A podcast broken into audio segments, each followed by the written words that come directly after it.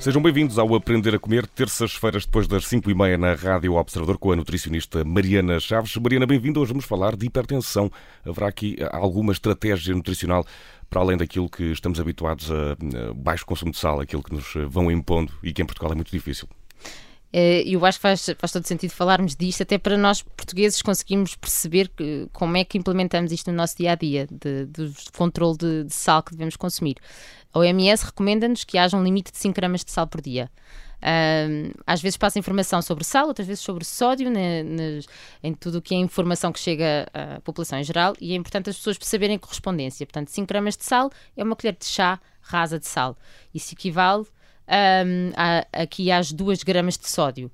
Uh, o que interessa também perceber é que para o adulto e para a criança é diferente. A criança não tem este limite de 5 gramas de sal, mas sim de 3. E quando a OMS dá esta recomendação, isto não é o sal que põe na panela. Isto é o sal total do dia. Que já vem na comida até, incluído. Exatamente. E aí é que começa realmente a ser difícil, não é? A população perceber como é que consegue não ultrapassar esse valor. Hum. Um, nós sabemos que há um máximo de 10 gramas de sal por dia, que é, digamos, o ideal, é isso? Olha, essa, essa é a dita controvérsia que para mim uh, me faz algum sentido. Ou seja, passar aqui um bocadinho uh, o raciocínio. A OMS diz-nos que é 5 gramas de sal, mas depois temos um estudo uh, com uh, 96 mil pessoas em 26 países durante 8 anos que concluiu que as pessoas que estavam a consumir o dobro da quantidade que a OMS nos aconselha, portanto, não as 5 gramas de sal, mas as 10, não tinham um risco aumentado de doenças cardiovasculares graves. O que isto quer dizer? Continua-se a recomendar que não haja consumo de sal excessivo para a saúde do nosso coração, para controle da hipertensão.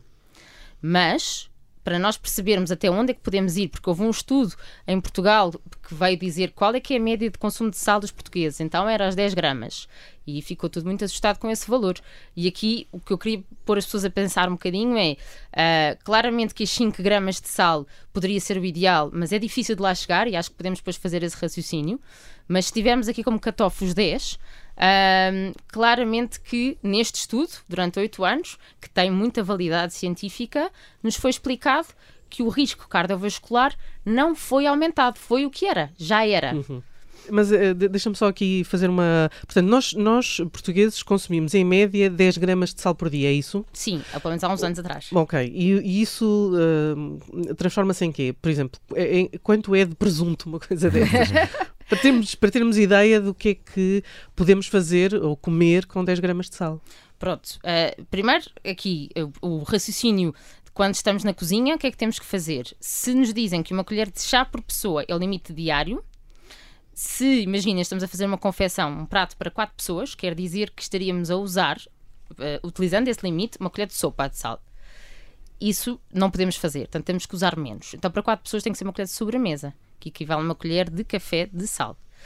Aí ainda temos uma margem, se calhar, para consumir 2 gramas de sal por dia. Agora, vamos ver um pacote de presunto, porque isto depois só se consegue ver indo às embalagens, não é? Não conseguimos saber estes valores de cor. Quando estamos no supermercado e buscar um pacote de presunto, é toda a informação que nos dizem do sal é sempre por 100 gramas. E nas 100 gramas, normalmente encontramos 4,5 gramas de sal no presunto. A embalagem tem 200 gramas, então o que isto quer dizer que duas, três fatias já são 4 gramas. Então quem tem uh, problemas de hipertensão arterial ou quem quer controlar ao máximo o seu consumo de sal, é claramente um alimento que não tem margem para o ir buscar. Mas se estivermos a falar em queijo, por exemplo, 100 gramas de queijo, que são 5 fatias de um queijo flamengo, aí já são 1.2, 1.5 gramas de sal. Então, se calhar, duas fatias de flamengo, não chegamos a uma grama de sal, conseguimos ainda, se calhar, ir buscar uh, o nosso pão, não é? O nosso pão português, uhum. que nossa, as nossas leis conseguiram fazer diminuir a concentração de sal no pão e neste momento em 100 gramas uh, só temos um grama de sal, portanto, ir buscar 50 gramas de pão com a fatia do queijo e ainda continuamos com o consumo de sal uh, considerado aconselhado. E, e, olhando também para, para as escolhas de, de, de, de, confecção de pratos, eh, não carregar muito no sal, muitas, eh, muitas das receitas primam por aí. Como é que podemos também fugir e como é que podemos ir fazendo esse controle de quanto sal consumimos ao dia? Não é muito fácil se não tivermos acesso às embalagens do pacote. Mariana. Exato, exatamente. exatamente. as indicações que, que devemos dar todos os profissionais de saúde é que, ao reduzirmos a concentração de sal, temos que ir buscar sabor a outros alimentos.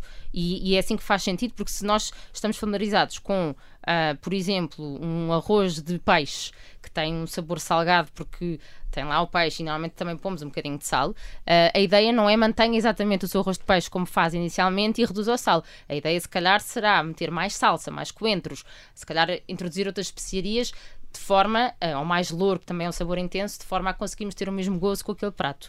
Um, e, e, o caso disso, por exemplo, é o tomate seco, as alcaparras, uh, que são normalmente condimentos que se, se põem e têm muita concentração de sal, mesmo as nossas azeitonas, uh, e que temos de tentar dar uma volta, por exemplo, com manjericão, com, mas eu gosto de falar muito do azeite manjericão, que é bater o manjericão com azeite e conseguimos guardar isso por dois meses no frigorífico e dar-nos imensa flexibilidade para temperar peixe, para temperar carne, para temperar uma salada.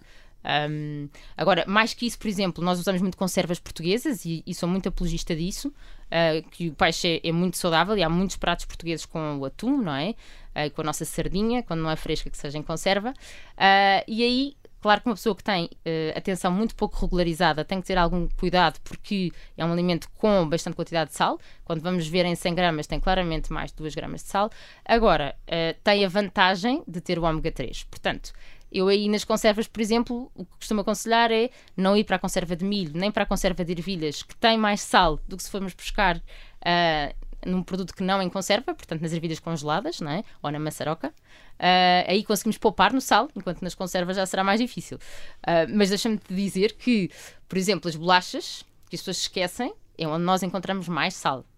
Uh, é muito fácil as pessoas consumirem meio pacote de bolachas Uh, e, e, trouxe aqui o valor das bolachas da aveia, porque é um clássico, começam com duas e três e de repente foram dez. e, não, nos, e não nos apercebemos do, do quão uh, prejudicial é, é, o consumo desse, desses alimentos ao nível do sal, porque não associamos imediatamente ao, ao, sal. Sem dúvida, as pessoas associam ao sal e ao tremoço, as, as azeitonas, não é? Ou as pipocas, pipocas com sal, que claramente é excesso de sal, mas as bolachas também. Portanto, 1,3 gramas de sal em meio pacote, quer dizer que se comerem o pacote inteiro são 3 gramas de sal. Então, isso já não é possível mesmo com pratos com o dito controle de sal que falávamos há hum. pouco. E vale, vale a pena uh, fazer assim um, um, uma, uma, preparação semanal, uma, uma espécie de emenda semanal para conseguir controlar estes valores, porque uh, no dia a dia é difícil depois controlarmos ao certo, a não ser que estejamos mesmo a fazer uma dieta. Não é? Mas no, no, dia a dia é difícil estarmos a fazer comida para a família, por exemplo, ter em consideração todos os alimentos que têm mais sal, saber uh, as quantidades, uh, é uma, uma sugestão que pode ser. Uh, Sim, sem dúvida, muito... sem dúvida. Porque se nós contra... isto, o nosso corpo nunca reage só àquela refeição, reage um bocadinho ao que nós damos ao longo do dia ou ao longo da semana. E se nós optarmos, por exemplo, por umas vezes ser um queijo que tem um bocadinho mais de sal, outras vezes um queijo fresco que a partida não terá sal nenhum, e nos contrabalançando assim, umas vezes será o nosso pão que tem muito pouco sal, outras vezes, se calhar, umas tostas que à partida terão mais sal. As tostas, apesar de poderem ter mais fibra, serem mais saudáveis, às vezes tem que se olhar para a parte do sal, que é exagerada, e, e isso faz todo o sentido irmos doseando. Não esquecendo que há alimentos que nunca nos dão sal, como sendo a fruta, que hum. deveria lá estar sempre, um, principalmente para quem tem tendência para paladar mais salgado, não é? Que vai sempre buscar o tremoço e a azeitona e tal, e deveria controlar assim. Uh, nas refeições principais, uh, claramente tentar quando há uma batata frita lá pelo meio, das outras vezes maneirar um bocadinho hum. a, a, mão no sal. Tentar... Mas, mas é que sabe tão bem. pois é, mas também tem que saber bem para o coração, não é? Nós temos que tentar também fazer com que a saúde do nosso coração seja para sempre. Só, só para terminar, eh, eh, não, não é só uma questão de coração, não é? Portanto, uh, o sal acarreta com outros problemas de saúde. Sim, sem dúvida, sem dúvida que sim, mas uma vez que a nossa pressão arterial é, é bastante mais sensível uh, ao sal, é aí que nós nos focamos. Uhum. Uh, mas sem dúvida que o sal tem o sal é, o sal não faz mal à nossa, nós precisamos dele, portanto ele não nos faz mal por si só, ele é necessário para a nossa manutenção da nossa vida, até para as nossas células estarem esticadinhas, uh, mas realmente não deve ser é, em excesso sem dúvida. Aprender a comer, hoje a olhar para o sal e para a hipertensão, um tema que vai estar também em destaque no próximo episódio do Aprender a Comer com a nutricionista Mariana Chaves. Mariana, até para a semana. Até para a semana.